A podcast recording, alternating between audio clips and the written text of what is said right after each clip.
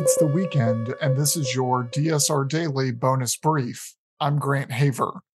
Today, I'm joined by James Elder, spokesperson for UNICEF. James, thanks for joining us. Grant, hi there.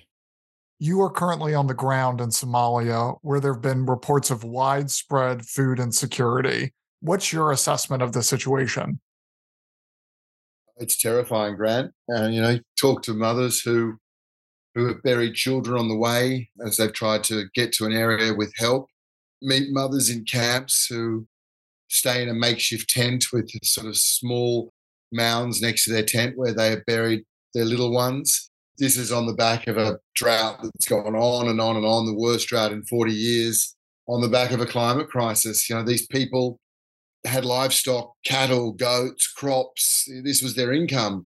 This was their livelihood. You know, I guess what they call that's why they call it livestock. It's their stocks, but it's not like a dipping Tesla or Apple share. They've just crashed. They've just gone to zero. So they lost everything. And after struggling and pushing through, they get to a point where they've got nothing and they've got to move to get water. And we're talking about hundreds of thousands of people going through this. And this has been compared to a drought that happened in Somalia about 10 years ago. How much worse is it than it was previously? It's insane to think it can be worse. Hey, I mean, that's the drought of 10 years ago killed a quarter of a million people. Half of those were children. We won't know the extent. It's so difficult to, you know, get clear, perfect indication, both because things happen fast. One disease outbreak will be utterly lethal. When children are really badly malnourished, Grant, that what tends to kill them is Uh, disease outbreaks and diarrhea, malaria, measles. They're 10 times more likely to die when they're malnourished from those things than a, than a healthier child. So we won't know for sure. And of course, then there's insecurity as well. But certainly when I talk to experts, and by that I mean nutritionists or famine experts or pastoralists, they all say it's worse than 2011 and it's getting worse. So, what's UNICEF been doing to help combat this crisis? Our efforts are pretty relentless. I mean, if I look, the two main areas that I keep pointing to are water and then nutritional support. And nutritional support is this thing called ready to use therapeutic food. It's a high energy micronutrient paste, wonder food. So, through that and training health staff and you know, getting health facilities in, in working order. Then we've we've treated about 300,000 children, little boys and girls this year for severe acute malnutrition, the sort that is likely to kill a child. And just in the last few months, half a million people with clean water. These are game changers. These are what will what will keep people alive, which is the name of the game now, because these communities have done everything they possibly can. Their generosity to one another, both in terms of where they live and when they're on the move, and they're on the move for like 200 miles is outstanding, but they get to a point where they just need support. That's what an organization like UNICEF is doing because we have so many local partners. We have that ability with our security to search out and seek malnourished kids, but it's difficult because it's not just here. It's Ethiopia, it's Kenya, Pakistan has got climate induced flooding. Ukraine is man made by Russia's invasion. So it's difficult times, but to a Somali child, they don't have a carbon footprint much less understand why Russia's invaded Ukraine and food prices are spiking. Tell us more about this climate crisis and what the issues it's causing for UNICEF and the work you guys do. It's the threats we were always told by, by science that this was going to hit the most vulnerable harder and harder as we got more frequent and severe storms and floods and fires. And we are seeing that. We're seeing that in your own country, in the United States, my country, Australia, and everywhere in between. I think we see it most starkly in some of those poorer nations, developing nations, because they don't have the same social safety nets, they don't have the same infrastructure.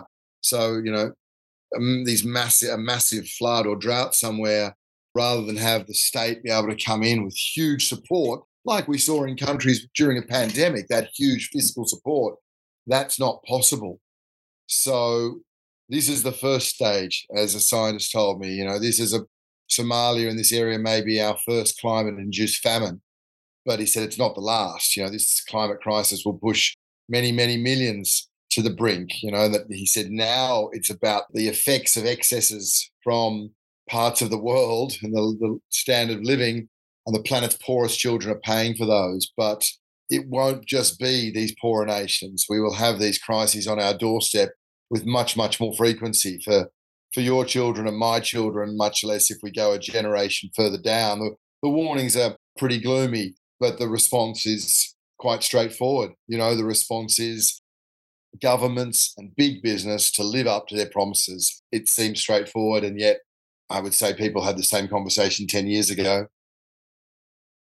Unfortunately, as much as I hope that countries and corporations do live up to their promises and help reduce greenhouse gas emissions, the climate has changed. These droughts are going to become more of a problem. What can groups like UNICEF and others do to help mitigate this disaster and make sure that this drought might be a problem in Somalia, but the next one won't be even twice as bad or three times as bad? Yeah, great question, Grant. Look, huge amount of our work is on exactly that. We would call it resilience, which is everything from let's look at water instead of just always having to truck water and so on and generators pumping boreholes. It's about using solar panels. It's about using satellites to look for deep underground water and then to be to drilling for that. It's about, you know, in education using the gig economy, getting people connected and, and not necessarily having to have classrooms absolutely everywhere, but, but getting more and more children online and getting them in a connected world and therefore boosting that education as the population grows. Economists will tell us if we can educate that population, then you start to take advantage of your demographics. And the flip side, if you don't, then you get all the attendant risk with security and poverty and everything else. So there's a huge amount we are doing around those resilience in those sectors. But at the same time, if we take exactly your question, Grant, that that politicians and business do not act on their promises, then it would not be truthful to say that we can't ensure the next droughts are not more severe. They will be more severe. We will just see a domino effect of these things. And of course, people will have less and less room to move, less and less of a safety net, never able to recover from a crisis before. So within that, you see mass migration, insecurity, and all those threats to um, health and safety, security, and more hunger, more storms, more floods, more fires. It's very gloomy, but you know, action can can work to fix it. As a non-political organisation, UNICEF lobbies, but by and large, Grant, we just work on resilience, building up, trying to build a base for those communities. Cash to communities is big. The poor people know exactly what to do with money, but they do live in areas that are that are really prone to these first stages of this climate crisis. Unfortunately, as as you mentioned, the climate crisis is just one of the crises facing a lot of the countries that you you name checked earlier. Somalia, Ethiopia, Pakistan are all facing governance challenges, to say the least. How does UNICEF work in a place where the government is not always either supportive or even capable of helping you reach children and reach the malnutrition? Yeah, we're very lucky like that because we've been around for so long since the end of World War II, and because we're almost in every country on the planet. Our mandate is one that, on one hand, we do sit with governments and work on the big things, the curriculums, the policies, the child rights, and so on. And on the other hand, we are frontline workers. So when it comes to, as you say, countries with governance challenges or big security problems like like Somalia, then we have that ability that we have local networks. So in Somalia, we work so much with local communities. They are what we call our implementing partners. They are the ones who we are working with to truck water, to do supply lines to make sure our nutritional foods get to places, to train teachers, to build hospitals. So ideally, we're always working with a government because the last thing you want to do is set up a parallel structure. But in situations where, I mean, Somalia is the peak, where the governance challenges are so great and the insecurity is so great, we worked in those difficult environments. So we have links to a community who always, as you know, communities know what they need. So they're also a very good place to work. We've mentioned climate change, and how that's impacted nutrition. We touched a little bit on the war in Ukraine and how that's spiked food prices around the world, inflation, COVID. What are the concerns that you have going forward outside of those things? Are there other issues that we're missing that will hurt the poor and the children first?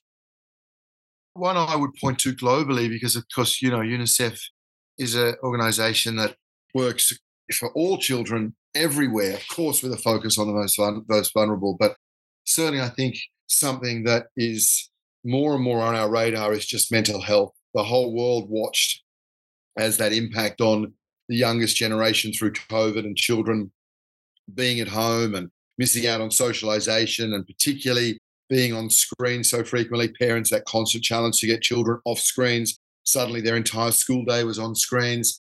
So I think the evidence, well, I know the evidence has become increasingly clear that there is so much good that can be taken out of connectivity. Like I talk about connecting children in remote parts of the world to information is potentially miraculous. But at the same time, a lot of the social media, a lot of the, ways it is set up in terms of algorithms that will draw children back and back. We see increasingly rising rates of anxiety among children, depression among children. And here I talk about from Sweden to the United States, New Zealand, rich countries. So we are really concerned about the mental health of children because both their exposure on those platforms and the way those platforms are designed to keep them there and almost boost insecurities. But of course, also those platforms do offer access to news. Now, that can be a good thing if it's genuinely news and not disinformation. But at the same time, these children are more connected than ever before, which means they are connected to understanding what a war in Europe looks like. They're well aware of a climate crisis that is absolutely going to affect their generation, and yet their generation's voices are not being heard.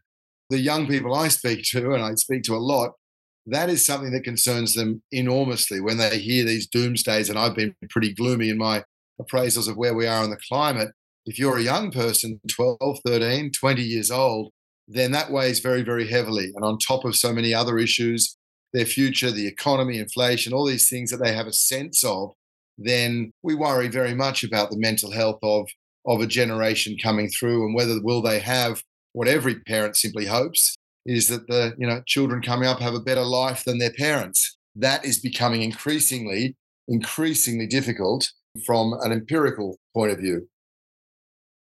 Before we go, what can countries like the US be doing to help UNICEF and ensure a brighter future for our children?